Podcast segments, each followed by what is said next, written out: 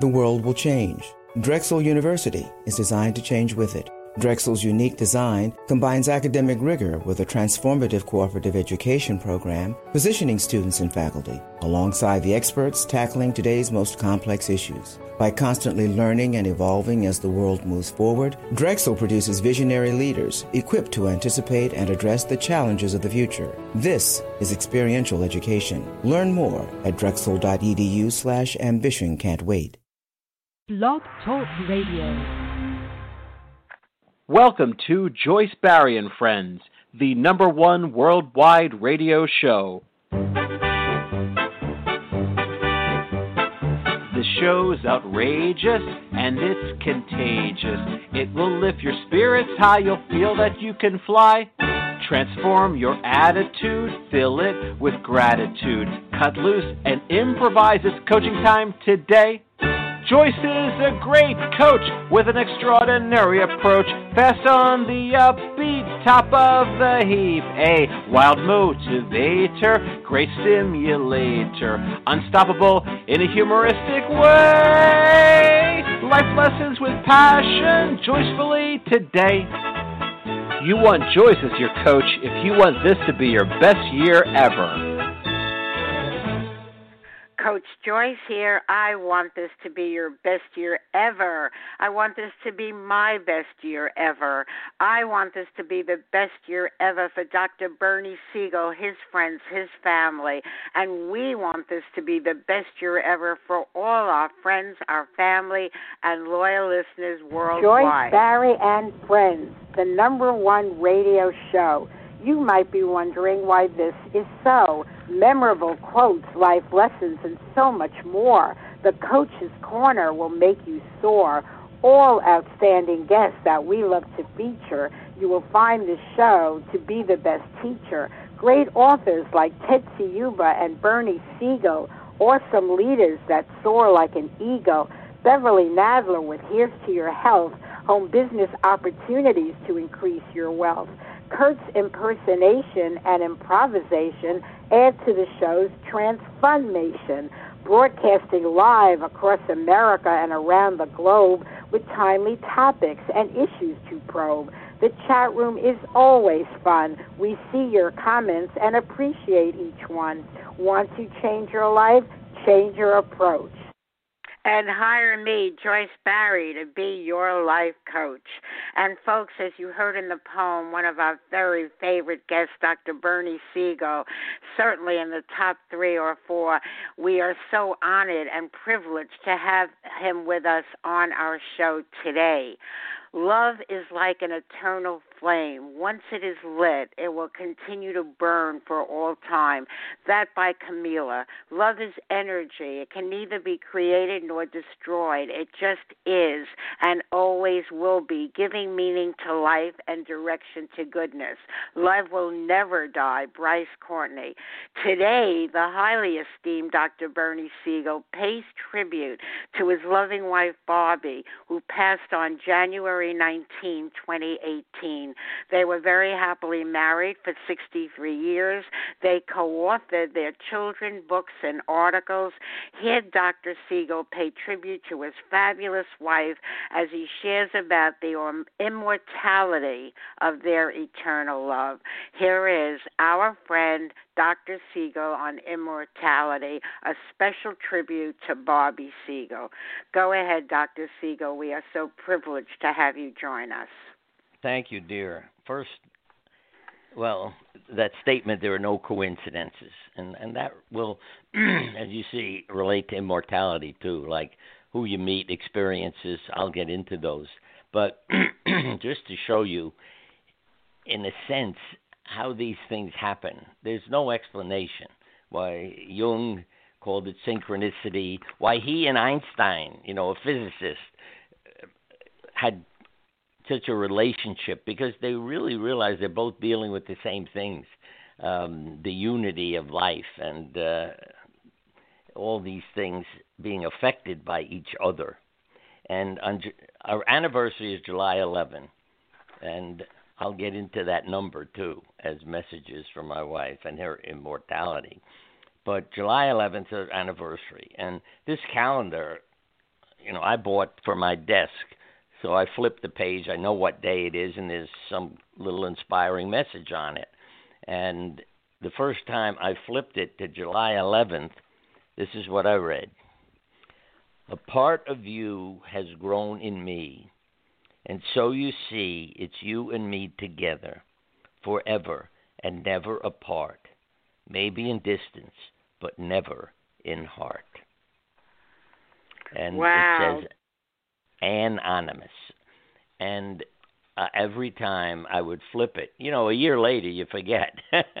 so I'd flip it and it's, oh yeah, and I'd, you know, grab it, go down the hall and read it to my wife, uh, you know, that morning, um, and just do that every year. But I thought that can't, you know, it's not a coincidence.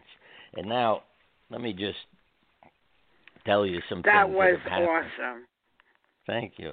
Yeah, and it touches my heart every year and over and over again. And uh, you know, even in other books I've written, you, you're familiar with 365 prescriptions for the soul.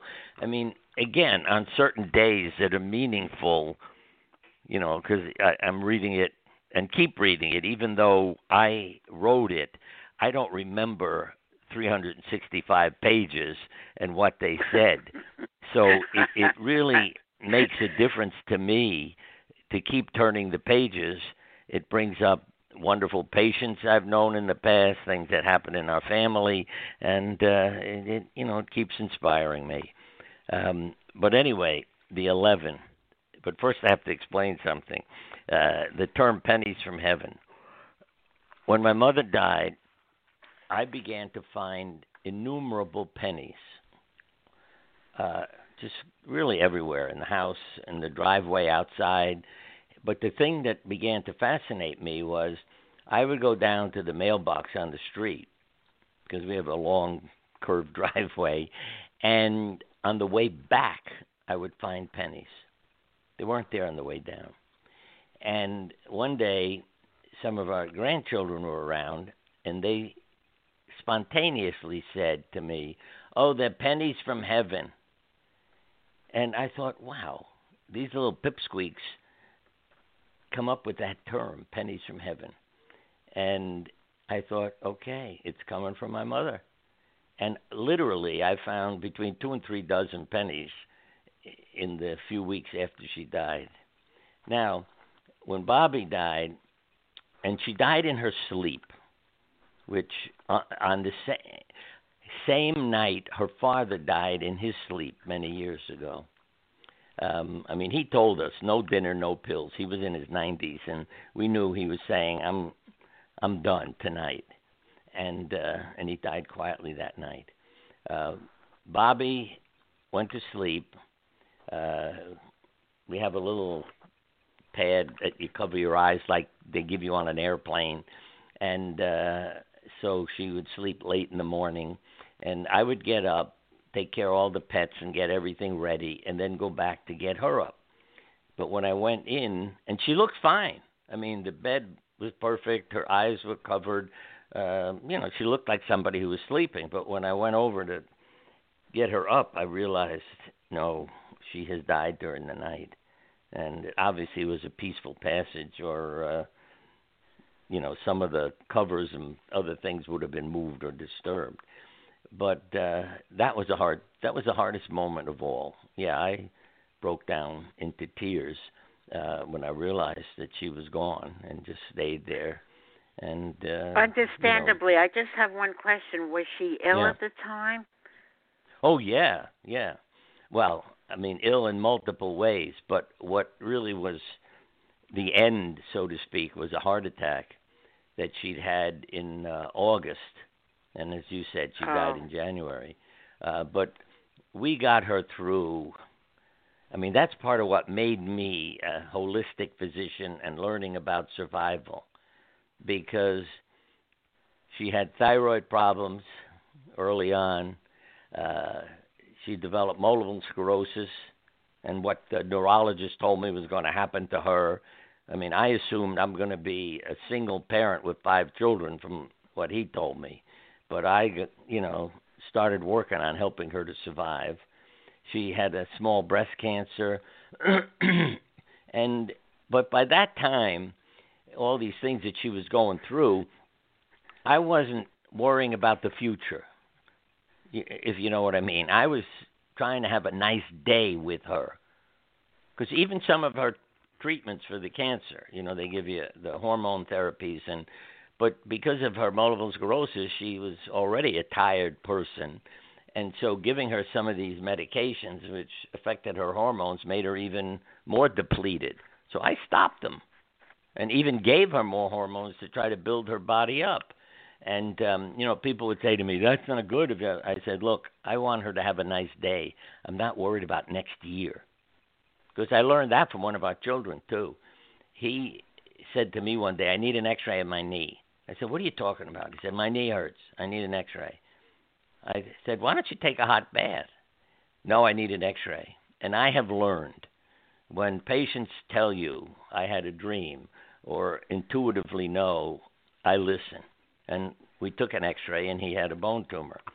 And I was predicting in my head. See, I was still the traditional doctor then that he'll lose his leg and die of a sarcoma.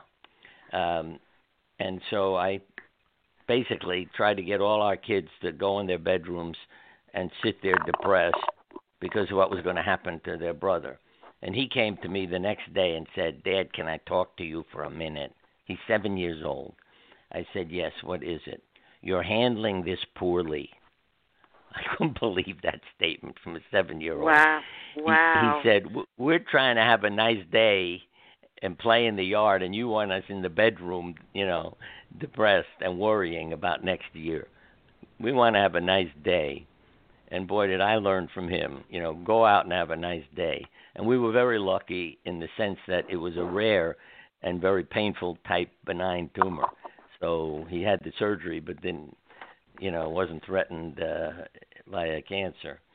But again, I learned along the way. So, as I said, I could list many diagnoses, things that happened to my wife, but she lived to be 87 despite all these problems and troubles. But one night in August, she woke up with chest pain, and it was a heart attack, and uh, there was a lot of damage to her heart. So the cardiologists and others didn't expect her to survive, but you know we kept her going from August to January, and um, you know with what you'd call the palliative care, we weren't in a sense fighting to keep her alive, but working to have a nice day. And boy, we had a lot of nice days. I mean, she and I were so much in love.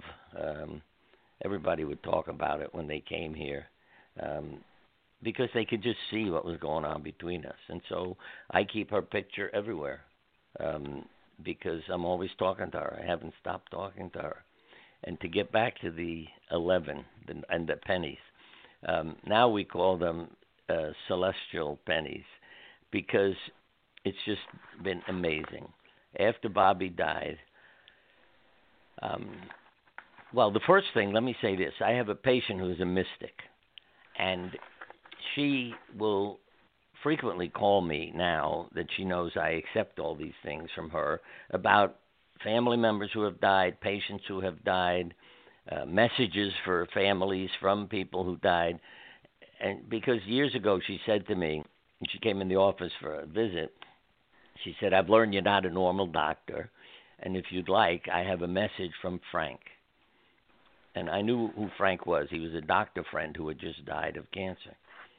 I said, Fine, what's the message? And she said, From Frank, if I'd known it was this easy, I'd have bought the package a long time ago and not have resisted so much.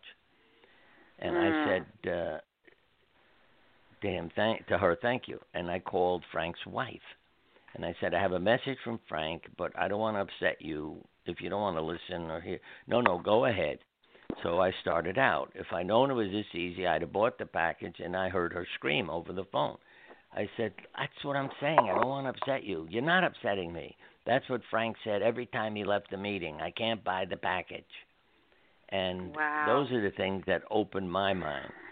So, and when my parents died, well, she even said to me when my mother died that some lady who likes coffee, oh no, chocolate and cigarettes is showing your mother around. Oh, it's Elizabeth Kubler Ross. She's showing your mother around. And she didn't know I knew Elizabeth. She didn't doesn't know my mother died. I mean, she doesn't live near me and know what's going on in my family. But boy, when that phone rings. So Bobbie died Friday morning, and um I didn't call Monica. I said, "Let's see what happens." Well, Sunday morning, the phone rings, and it was Monica. She said, "I got a call about Bobbie. She's fine. She's back with her family, and everything's all right." And the person who sent me the message is a lovely woman who was an opera singer. What do you think Bobbie's mother was? An opera An singer. opera singer. And very well known. I mean, she really, you know, was a performer all over the country. Um, and, you know, how do you get a message like that? It's so unique. But I knew everything's okay. Then I go to Stop and Shop where I regularly go because I love to interact with the staff and customers, and I always call it group therapy to go in there. I just have some fun. And as I'm getting ready to check out, and I always go through the self checkout counter, um, that voice says to me, and it, it's a voice I hear in my head. It's the only way I can describe it to you. It said, "Take that first checkout aisle." So I turn into the aisle. What's on the counter? You know, where you uh the electronic business where you you know flash Mhm. the code and that lying right there two dimes in I mean there's a dime and a penny and further down another dime and a penny. Wow. Now Wow. how the hell does it get on a counter in plain view of everybody? Well, I know it just got there from my wife. So I put them in my pocket. Then another time I'm coming into stop and shop, I hear the message, park in that space. So I quickly turn into the space, go around to the trunk of the car where I have like plastic things that I carry everything in. I don't waste bags and so forth. And I went around to get them out of the trunk. And what's lying on the ground right at the back of the car? A penny. So I picked that up. Then I go inside to check out. And again, I get the message check out in that aisle. And there's a dime and a penny lying on the counter again. And then I found more pennies walking the dog in the woods. I mean, places where nobody would ever drop money, if you know what I mean. Um, I do. yeah, and Bo- Bobbie was born on nine nine, and in one spot I found nine pennies, and I know again. But then the the latest one, which happened just a few weeks ago, I have like a bird bath outside for birds to drink water, and the boy said to me, "That's really very dirty. You need to clean it." So I went over and I dumped the water out. What do you think was stuck at the bottom? Pennies. A dime and a penny Eleven. in a bird bath. Yeah. I mean, if you said, "Oh, I can explain that," no, you can't explain how a dime and a penny got into a bird bath. And I can tell you that I called our kids. I said, "Did any of you do this to drive me nuts? You know, make me?" Th-? And they all said, "No, Dad, no." So it's just such a mystical thing. But as I say, I know she's with me, and uh our house is just filled with our love. You know, I used to use her lipstick to write uh, messages on all the mirrors and windows. Uh, and in the window, I put a big heart and I love you on it. And God knows how many years it's been there, but it's still there. And I know she's sharing her love with me, and I'm sharing mine with her. And, uh, you know, yeah, do you miss having her here with skin on? Yeah, that's the way I put it. But on the other hand, uh, as I said, there's a part of her that is still here in me, and a part of me that's still in her. And to me, the immortality, it's not about the body, if you know what I mean. It's about the of spirit. course. Oh, Yes. let me tell you other things that happened in our bedroom. I had forgotten that were just so mystical too. One was like a cloud. I- I- It's hard to describe it, but I really felt it was her spirit. You know, I'm looking across the bedroom, and there's this sort of grayish, darker area just floating in the air. And to, again, I keep saying there's no explanation for these things. It's not me and my eyes. This is just something that happened.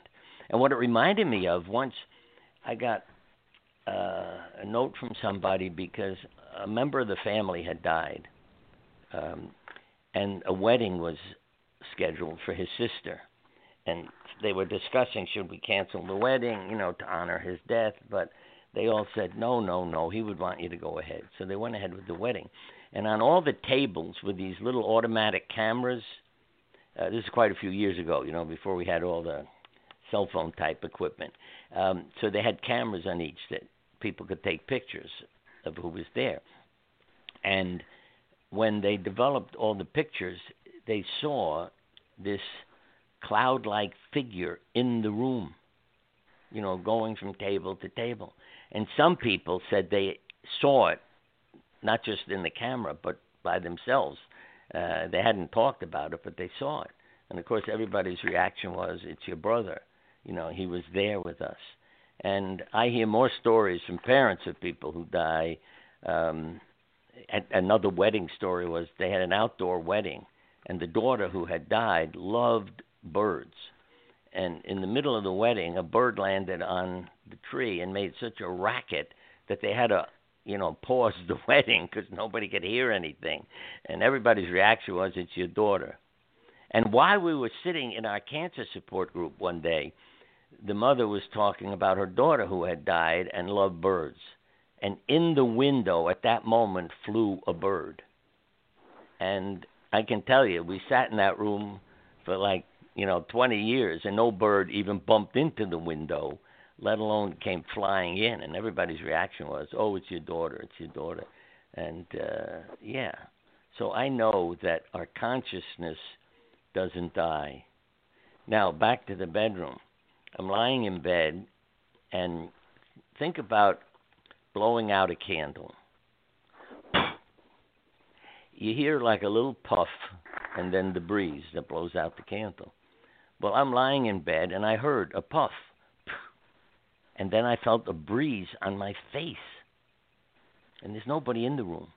There's no pet on my chest. There's no one there. And that has happened multiple times and I really felt as my wife giving me a kiss goodnight in the way she could through a little breeze and a sound. And um you know, it's just my belief and that contact just helps heal your wounds. Uh you know these things are going on. And uh another story, I don't know how many stories you want to hear, but uh, I actually love them, and I get it totally. Well, I really do believe ago, in what you're saying. Years ago, I was telling a friend of mine how busy I was. You know, like I have to be on the phone with Joyce. I can't keep talking. And she said to me, "Why are you living this life, Bernie?" Meaning, why was I so damn busy? Why don't I just take it easy? But when she said, "Why are you living this life?" I went into a trance and saw myself in a past life as a knight killing with a sword. And it was so emotional, I cried for hours. But I said to her, maybe that's why I became a surgeon, to help people with a knife. But a woman wow. I killed in the wow. past was my wife. I killed her. It, it had a lot to do with faith. Uh, uh, and I learned a lot from that past life because I was told to kill her. And, well, think of Abraham, okay? God says, you know, we're going to take your son. And Abraham didn't say, leave the kid alone, take me. You know, why are you picking on him? Abraham just went off with faith. And I always say, and the same thing with Jesus. He didn't say, look, stop with all this crucifixion stuff. You know, we can work it out some other way. You don't have to do that to me. Um, they could accept it and have faith and uh, I ended up killing this young woman who, when I saw her uh, and her face, I realized it's my wife because I went in to kill her at night while she was sleeping, but her dog woke her up, so I killed the dog and I killed her. and oh, and I went and sought therapy. I went to see the Jungian therapist James Hillman to help me, and boy, he helped me in a minute. He said, "Bernie, you hear what you're saying?" I said, "What do you mean?" He said, "Your Lord told you to kill the neighbor's daughter." I said, "Yeah, it's the Lord of the castle." He's I said, "No, Bernie, it's your Lord. You need to relive this." And he really woke me up to the whole aspect of faith. That if I had said to my Lord, "Okay, I'm going," he would have said, "No. I just was checking on you and your faith. You know, I wanted to bring you here." And the solution to the problem is our, my wife and I getting married because the two lords um, were fighting over property in between, and I was to go kill her to punish him for all the things he had done. But you see, by my wife and I getting married, we brought these two families in conflict into unity. Now we're one family, and so the land is our gift, and there's nothing to fight over anymore. That's like our wedding present. And it was just amazing to me, all these things. But what struck me, two things. One was my wife's face really always had a hypnotic effect on me. If she looked at me, I melted. You know, I could be angry at her and she'd take a look at me and uh that's the end of the anger. Um and I really felt it was because I had seen her face in this past life and that it still had that hypnotic effect on me because of it. And the other was killing her dog. It's something that came to me later. Since I was a little pipsqueak, I always wanted a dog. I drove my parents crazy. I want a dog. I want a dog. They didn't want a dog. So when I was a kid, I had a dog for about a week, and then they made up an excuse and took him back um, telling me he's very sick and they have to return him. But I knew he wasn't. But once Bobbie and I got married, um, we just accumulated all kinds of creatures. Um, she loved animals, I loved them, and uh, she's a school teacher uh, and would bring home stray pets that were at the end of the building where her classroom was. And uh, in some of them, I would neuter at medical school but I mean, our home was always filled with creatures, and ultimately five children.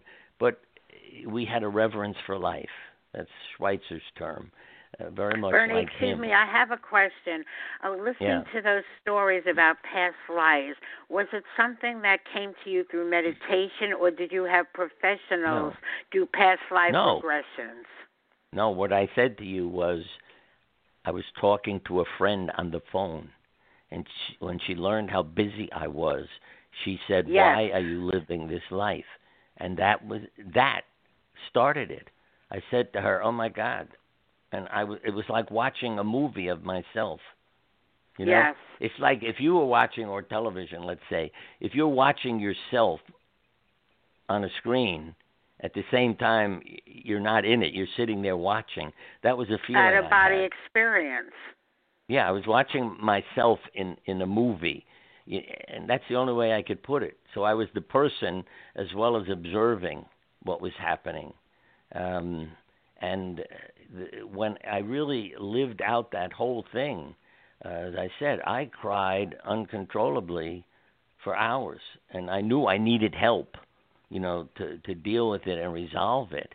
And um, so that's when I was see again the no coincidence I'm always talking about. I was reading a medical journal, and I came across James Hillman's name three times in different articles. And what did it mean to me? You need to see him. You know, I mean, this is not a coincidence either. You know, like finding a penny. And I called him up. I learned he was in Connecticut, where I live, and he said, "Fine, come up here." And I drove up and sat and talked with him. And there were many issues I brought up, from dreams to, you know, the killing. But when he heard me say, "My Lord," that's when he straightened me out and stopped me and said, "Bernie, do you hear what you're saying?" And and it had been a, problem for me, faith, because as a doctor, I always questioned why would God make a world like this? Right. You know, all the Understood. suffering, all the pain, um, all the disease. So I struggled with a lot of issues in my life. which ultimately one of the things to talk about symbols, and uh, you know, you were mentioning this is about my wife, but I'll tell you her reaction.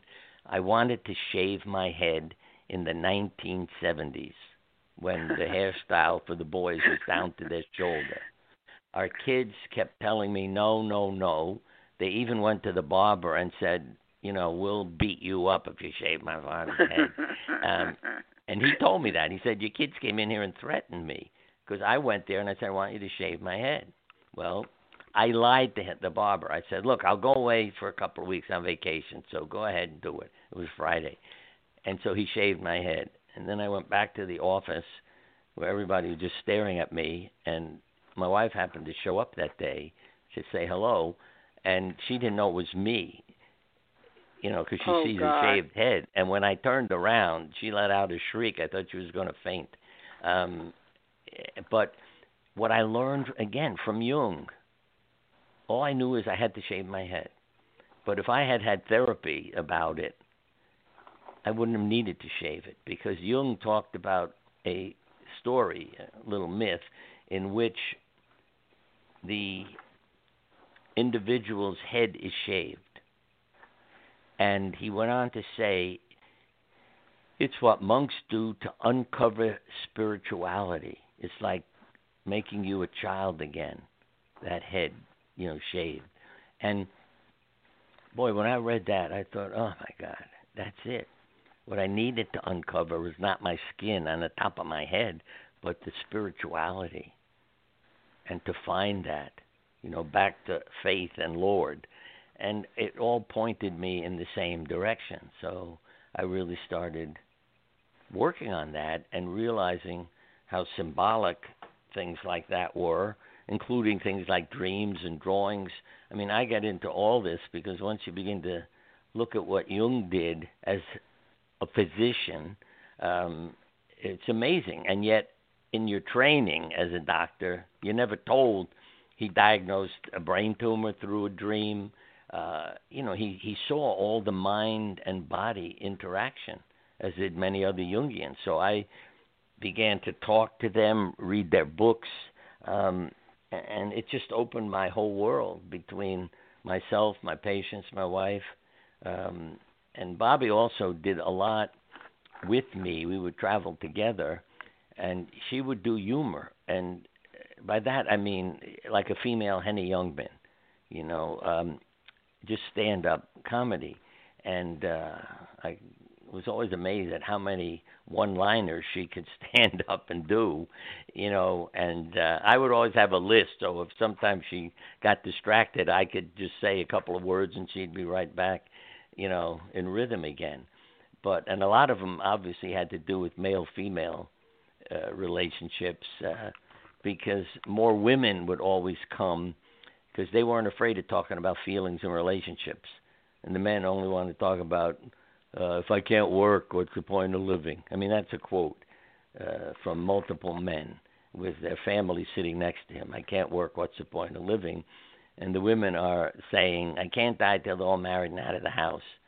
And uh, those are things I began to see how important relationships were and how hard it often was for men. My I just want and to share something personal, Dr. Siegel, why I relate to everything you said. I love the pennies from heaven, you know, all those references. I totally get it. Um, I had a really close friend. Uh, in fact, it was the person that inspired me to do seminars way back when and be a public speaker. It was his idea. I literally was one of the first women in the world to be a stockbroker and had a license when women were not in the business except as secretaries. So he inspired me. He came to my first course. He was doing seminars. I went to his first course. And one day we were co-leading a class when he we were standing next to each other. It was purely friendship. There wasn't anything going on outside that realm. But he held my hand, looked in my eyes, and said, "If I pass first, I promise you, I give you my word, I will come back to you. You will know that I am with you." I never forgot that. I thought, what a strange thing who thinks like that. He said, I really will come back. So he did pass at at a, a rather young age. He had asthma. One day he took a deep breath, and that was his last. And to make a long story short, the messages I see always come from birds. When I see birds, I say, if you fly towards me, then I know it's you. His name was Michael Wyman, God rest his soul. I have his picture on my night table next to the bed. I feel like he's watching over me. And I often talk to his sister, who he adored, and she shares all her stories about how Michael comes to her. So I mm. totally believe in that. And just one other story I want to share, uh, will which will show the depth of how much I believe in this. I had a talk about dogs. I had a little Maltese Terrier, 11 pounds, pure white, that I would walk him in the morning before I went to work. And I'm walking him, and it was a really, really big street to cross and tons of people were out at that particular time and I get a message look up. I'm right at at the curb. I'm ready to cross and the message said look up and I look up and I can still to this day describe it in great detail. There was an angel. It was huge a really beautiful the way one would picture an angel taking up a third of the sky. It was so big. I I was transfixed. I'm looking up. I'm pinching myself myself. People all around me are crossing the street on both sides of me. I'm still standing there. And I just stared and stared and stared uh, till finally I crossed the street, got into the house, and documented it so I would never forget it and told people. So, my question to you do you believe in angels here on earth and in the heavens besides in the form of your wife? I have one. His name is George. I did a meditation one day, something I didn't believe in. I was at a conference to learn things about helping cancer patients. They said we're going to do a meditation and you know guided imagery. I thought, oh mm-hmm. God, I didn't come for that stuff. But the person doing it was looking at the audience, and I knew if he sees me sitting here with my eyes open that I'm not doing it. So I closed my mm-hmm. eyes, and I am an artist and very visual person and the images became incredible. And part of it was you walk down a path and you meet an inner guide. And mm-hmm. I thought, all right, Jesus, Moses, you know, Abraham, somebody with a reputation will show up. And this fellow walks up, dressed very spiritually, and he said, "Hello, my name is George." And I thought, George, that's it. yes. but we chatted, and um, I've even drawn his picture, part of an outdoor scene when Elisabeth Kubler-Ross was helping me. I drew a picture, and and she also taught me again from that. Just as an aside for a second, she said to me immediately, "What are you covering up?" I said, "What are you talking about?" She said, "There's a white piece of paper. You used a white crayon to make snow on a mountain. You added a layer." Ugh and I knew what I was covering up was all my pain. You know, like I needed to shave my head still at that point. Um, mm-hmm. And the other was, why is eleven important? I said, what are you asking that for? Well, there are eleven trees, and I and I told her why eleven was important to me. And I mean, it wasn't. Now that I think about it, just the day I got married. But it was also that I've been doing certain work 11 months, you know, with cancer patients. So it had a lot of meaning, that word, that number mm-hmm. 11. Um, now, where was I? Oh, but then one night I'm out speaking. I have a whole outline and I'm trying to follow it, but I couldn't. I was saying things that had nothing to do with my outline. But I realized what you're saying is better than your outline. So just talk. And I went on Mhm. talking for a couple hours. When I was done, a woman came up to me and said, That was better than usual. I've heard you before. I said, I agree. The second woman in line came up and said, There was a man standing in front of you for the entire lecture, so I drew his picture for you. And it was George. Wow. Now, when I say, How do I know it's oh, George? wow. He's got a beard, other things too, I'll tell you about in a minute. So, this was not a picture of an average man, okay? Then, a year or two later, and it's interesting, it was in the same building uh, called Mercy Center, run by nuns there was a funeral there. and uh, I spoke because I knew the gentleman, and I went to speak. And um, after I spoke, the funeral departed, and I was standing in the hallway, and a healer named Olga Worrall, and she and her husband wrote a beautiful book, The Gift of Healing, uh, maybe about 30 or so years ago. I'll tell you two. One was, and the reason I knew her, I had an injury, and I was at a medical meeting where she was speaking, when and she talked about how putting on her hands on people, she could heal people, and so when she was done, my wife said, "Honey, why don't you go ask her to help your leg?" I said, "Because I think what she's talking about is nuts." Mm-hmm. And so Bobbie went over to her and said, "Olga, would you help my husband?" She came over to me, put her hands on my leg. They were like two hot irons, and in five minutes, all my pain was gone. I had injured myself Wow. training for a marathon, and wow. so she and I immediately became friends. And in her book, she shares these kinds of mystical things because they hap- were happening to her when she was a child. You know, people would think she's a little strange. I mean, she'd see people that weren't there, kind of thing. Um, but anyway, after the funeral, I come out and I'm standing in the hallway, and Olga walks by. She said, "Oh, Bernie, are you Jewish?" I said, "Why are you asking? Because I spoke at a Christian funeral?" No, there's a rabbi standing next to you. And she described George in total detail, every ah. garment, if you know what I mean. Then I, I do. realized what, you know, his cap on his head was his prayer cap and all his robes. And so George has been with me, and I'm sure is the voice I keep hearing. And literally, I don't prepare anything anymore. I mean, that may sound crazy, but if I get invited to speak, I go and speak because I know George is ready. And the way I put it, as God says to me, said, Bernie, you're a satellite dish, a remote control, and a television screen. But it's the satellite dish has many options. Your mind is like the remote. You pick it, you know, what channel you tune into, and the TV is what displays it all. And so, in a sense, I'm the me- mechanism by which George can present things to the world.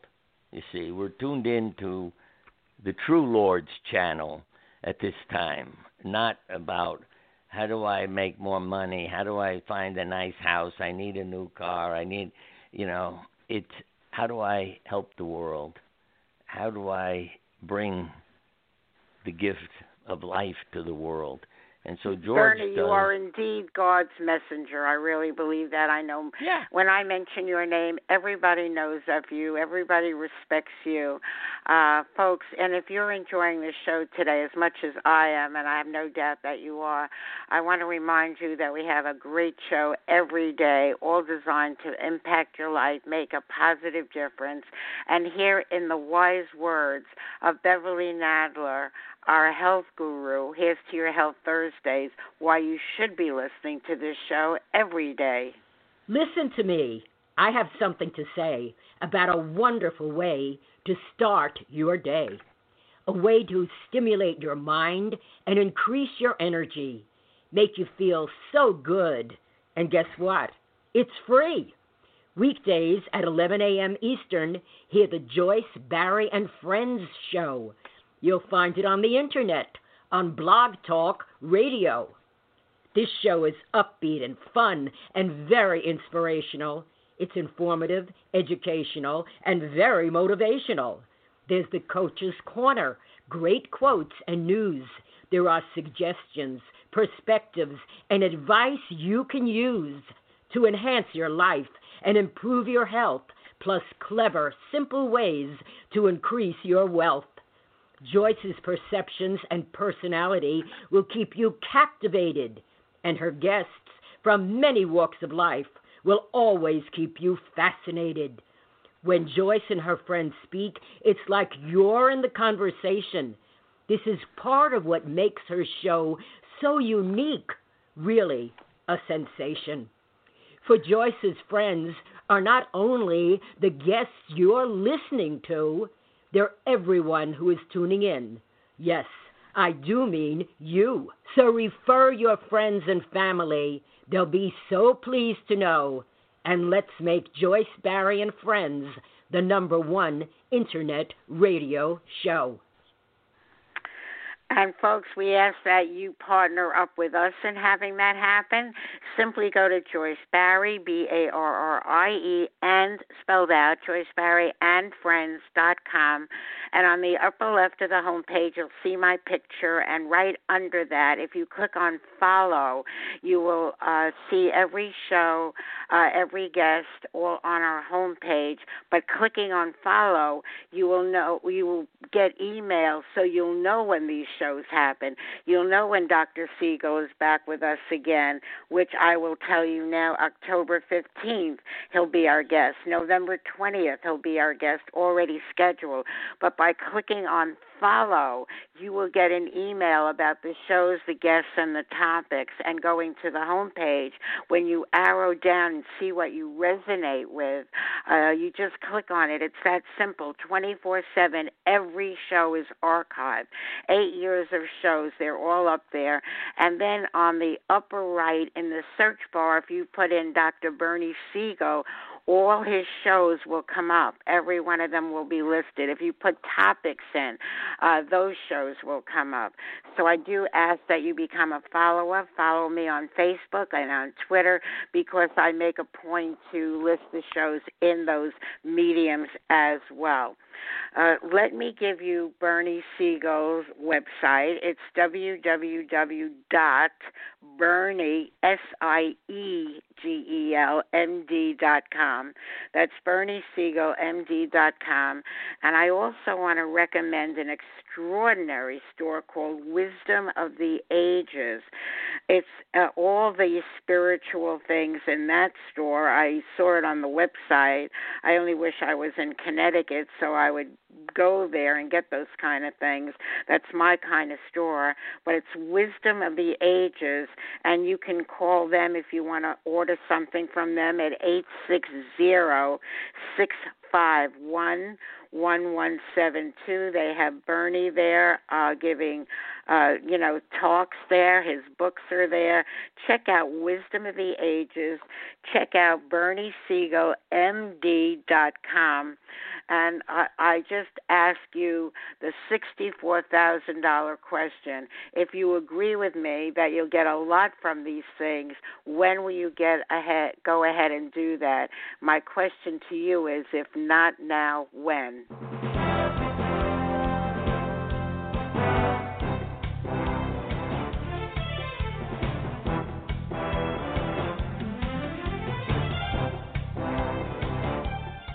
Joyce Barrie and Friends, the number one worldwide internet radio show.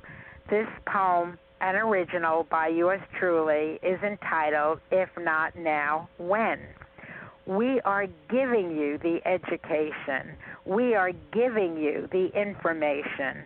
We are giving you the motivation. We are giving you the inspiration. What you really need to do is to put this into application. Do you want a transformation? You must use your imagination. It might take some perspiration. It's all in the preparation. You must really be sure there is no procrastination. It helps to have a fascination and very strong determination. You want a positive demonstration, achieve success in the administration. It really is the time. Give each show your consideration.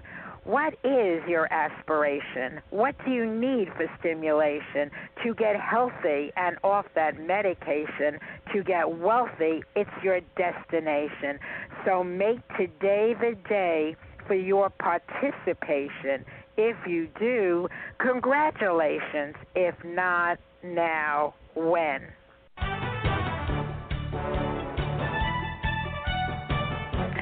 And kudos to our friend Ted Ciuba, who puts my original poems to music. Great job, Ted Ciuba. So back to you, Dr. Siegel. As we're starting to wind down here, what is the message you want to leave our audience? And how do you inspire people uh, when they know something is good for them to get off their BUT and their BUTT? What is your message? It, you know, you started reading poems, and I just came up with some poems that I wrote about my wife. Um, and let me read you a few so you'll understand. I mean, it's forming that relationship and love. The two of us had everything we needed. And I mean that if we had each other. You know, we could sit in our kitchen and be perfectly happy. You didn't have to take trips, go places, buy things. If we just were together, we were complete. And when we were traveling a lot, there were times Bobbie couldn't come. She had something else she wanted to do. And here's one of my poems. And I, the reason I say write a poem, it doesn't have to rhyme. It's to get out what is within you, so it doesn't hurt you by being stored up. It's called leaving a part of me behind. I kissed myself goodbye this morning. No, I am not self centered. I am more than me. I and another are one. Our clay has been sculpted for so long that we are an inseparable creation. My other parts enable and disable, but they are me, so I kiss me goodbye. Next time I will be more passionate. I deserve a good kiss, no peck on the cheek. Wait till I get home to the rest of me. It will feel so good to be whole again and in love with my whole self. And another one, I do not travel Oh, that's alone. awesome, Dr. Siegel. That is really moving and special. That sums up how I perceived your relationship to be. Right. Anyway, one day you'll be traveling alone, she said. I can't sit so long. I'll stay home. Today I travel alone without a wife or luggage. An empty seat beside me, a bin above, no hand to hold when we rise into the air. I close my eyes, reach out my hand, say my prayer. A smile parts my lips. My empty hand is held. I really felt it. My empty hand is held. My wife has joined me. My prayers are answered. I do not travel alone. Oh, here's one that was funny. we had a house full of pets, and the cats would get her up in the morning because they wanted her to make, you know, breakfast for them. So they would jump on her chest and, you know, push with their paws, and then she'd get up. This is entitled Awaken My Love. It's time to get up, but we are not at home. No living alarm clock, no cats to purr, pounce on her chest, awaken her with a cold nose on her chin. I love her, so I do my best. I pounce on her chest, purr loudly, and put my cold nose on her chin. It works. She awakens with a smile to my love. Actually, she woke up and let out a shriek because she we were in a hotel room and I'm pushing on her chest, you know, with my fingers like a cat and she opens her eyes thinking she's home in bed and saw me and there was such a shriek it was hysterical. Um that is it- funny, but, yeah. you know but it sure worked and oh where wait a minute. You know women when they travel always have 10 tons of things uh, Yeah. in case of emergencies. I mean it. And I would always tell people, don't worry. If anything happens, my wife has a cure in her pocketbook. Uh, it's been amazing. But this is called a beautiful burden. If you don't go, I'll have a heavy heart. If you do go, I'll have a hernia. That's the subtitle. My, my wife and I often travel together. We are a team sharing fair and foul weather. At times, our travels take us into the air. I carry all the luggage in order her back to spare. I've heard love makes one's burdens lighter, but Bobbie's bags would burst if packed any tighter. So I brave the chance of a hernia since she makes my day much brighter. I learned from traveling alone that the load is really no lighter, for a lonely heart weighs more than a bag that can't be packed any tighter. Wow. And I I you know, and- agree with and- you that when you write a poem, it's from the heart, whether it, mine Yeah. all rhyme. Yours don't rhyme, but either way, when you get the feeling, the emotion behind it, all mine are channeled. I don't sit there fig- figuring them out. They come to me like Beverly's poem Right. about the show. She said, Joyce, the whole poem about your show, I love it so much. It came to me. Let me just share one more because it makes the point I want to make to sum this all up, and that is eh, you should really get to Bernie Siegel's MD.com or the store Wisdom of the Ages and purchase. You can't go wrong with any of his books, any of them. Every single one is special. And my question about that, when are you going to get to do it? And what I don't want to hear from you is you'll get to it someday. Here's my poem about that.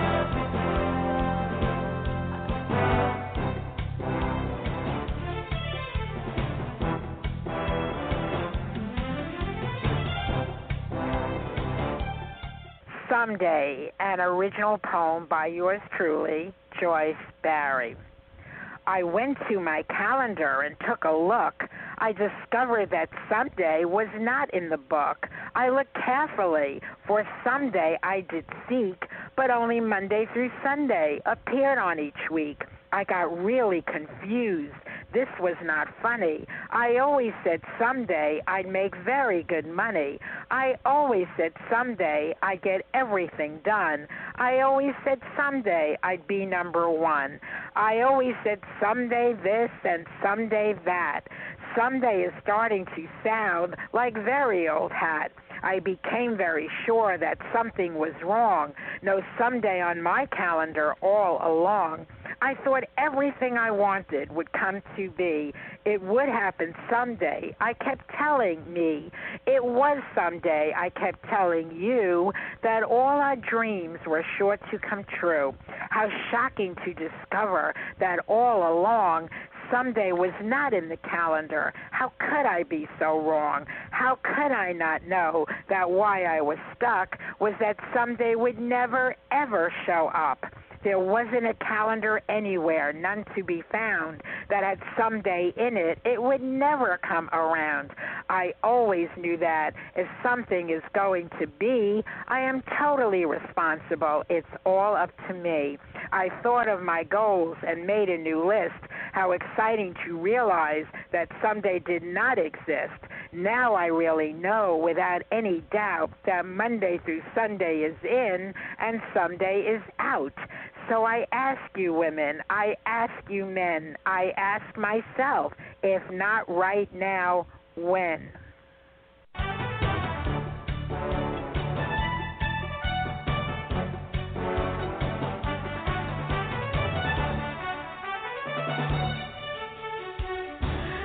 So, Dr. Siegel, for sure you are God's messenger. I I know you help you. countless people all over the world. People love you, respect you. Folks, go out and get his book. Go check out that store, Wisdom of the Ages. And I just want to share any of my poems are available. I'd be honored if you want to put any of them in your books. All right. The um, You're oh, laughter. So I just wanted to mention it. one last thing about laughter that um, I could see the difference in the audience when they laughed, and I began to point that out to people that look at how you feel now and when my wife is done because they would sit up straighter, look younger, and for everybody to remember when you laugh, you can't be afraid of life. And I have to share this maybe in closing. Um, my wife came home from shopping and had to run to the bathroom. So I went to the car, carried out all the stuff, the groceries, all this that she had, and I put everything away. And I stood in the kitchen waiting for her to come to the kitchen and say, What a wonderful husband. Thank you for what you did. She came in, she looked around, she said, You don't put tomatoes in the refrigerator. It's like, No thanks, just criticism. So I wrote this poem. It's called Divorce.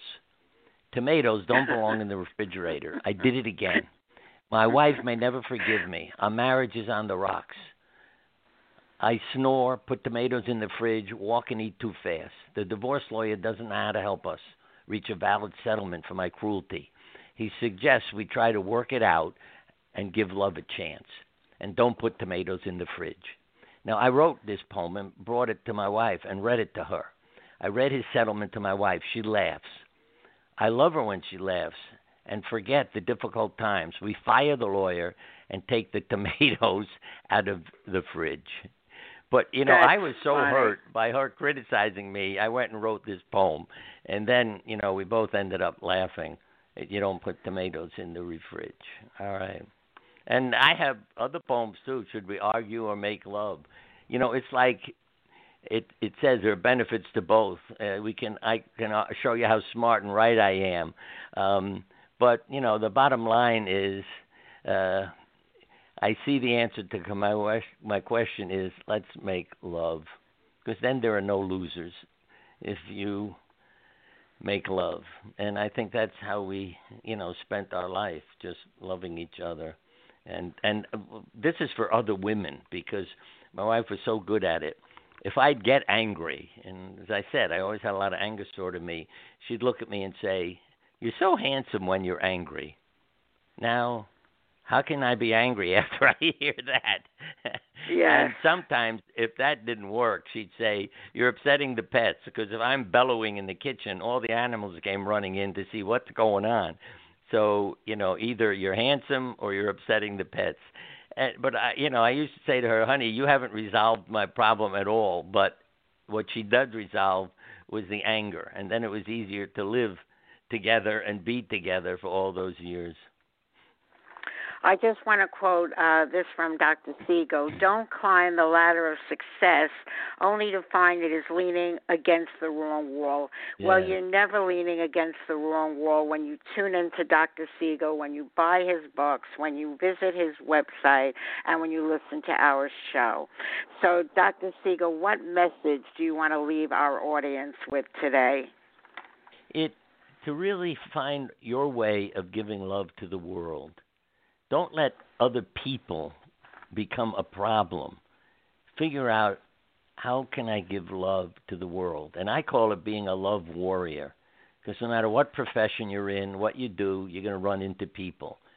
But if you choose to love them and even say it out loud to somebody who's driving you crazy, I love you. They don't know what to do with you and it changes everything. And so I've done it with total strangers who are violent, saying, I, I'm sorry for whatever's going on in your life, but I love you. And they have calmed down and walked away. And um, use love, it's a powerful weapon. And just keep it up, and you'll feel better too. And from my heart, I love you, Dr. Siegel. You're one of my favorite guests. Thank you. And here and here is my special prayer for all of you folks. May yesterday be the last day, the very last day of your struggles, your suffering, your ill health, your misfortunes, your problems, your pain, your worries, your troubles, your trials and tribulations. May today be the first day. It is the first day of the rest of your life. May it be the beginning of the very best of your life with extraordinary wishes granted and dreams coming true. Make this the most meaningful year of making more money, good health, good luck, good fortune, attracting special people and opportunities, creating magical memories, and manifesting marvelous miracles. That's my special prayer for all of you. Folks, go out and make someone happy today. Go do a random act of kindness. Do pay it forward. We want to make you happy today and every day. And we invite you all to sing along with us, dance along with us, and laugh along with us. And you can do that right here, right now, to the Joyce Barrie Mash. Thank you, Dr. Siegel, and thank you, folks, for listening. Thank you all, and God bless you. Thank you, and you all make a difference.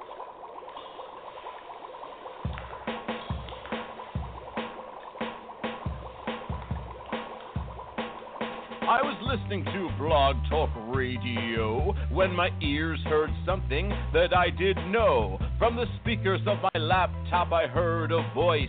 It was the White Oprah, also known as Joyce. He did the mash, The Joyce Barrie Mash. Joyce Barrie mash. She is a coaching smash. He did the mash, You'll catch on in a flash. he did the mash. the Joyce Barrie Mash. I felt so inspired by her show, and her poetry was just so good, you know. I want to listen to Joyce again and again, as Joyce would say, if not now, when? He did the mash, the Joyce Barrie Mash. Joyce Barrie mash. She is a coaching smash. He did the mash, You'll catch on in a flash. he did the mash. the Joyce Barrie Mash. Wow. Joyce knows all about having fun. She's a home business wizard and she's just begun. She's a coaching sensation for not just me or you or her. It's for everyone. Then you can mash, Do the Joyce Barrie Mash. Joyce Barrie mash. She's a home business smash. Then you can mash, You'll catch on in a flash. then you can mash do the Joyce Barrie mash.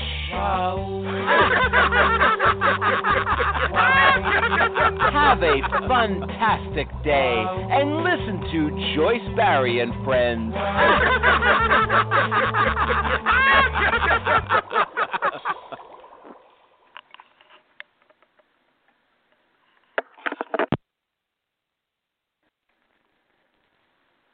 the world will change Drexel University is designed to change with it. Drexel's unique design combines academic rigor with a transformative cooperative education program, positioning students and faculty alongside the experts tackling today's most complex issues. By constantly learning and evolving as the world moves forward, Drexel produces visionary leaders equipped to anticipate and address the challenges of the future. This is experiential education. Learn more at drexel.edu slash ambition can't wait.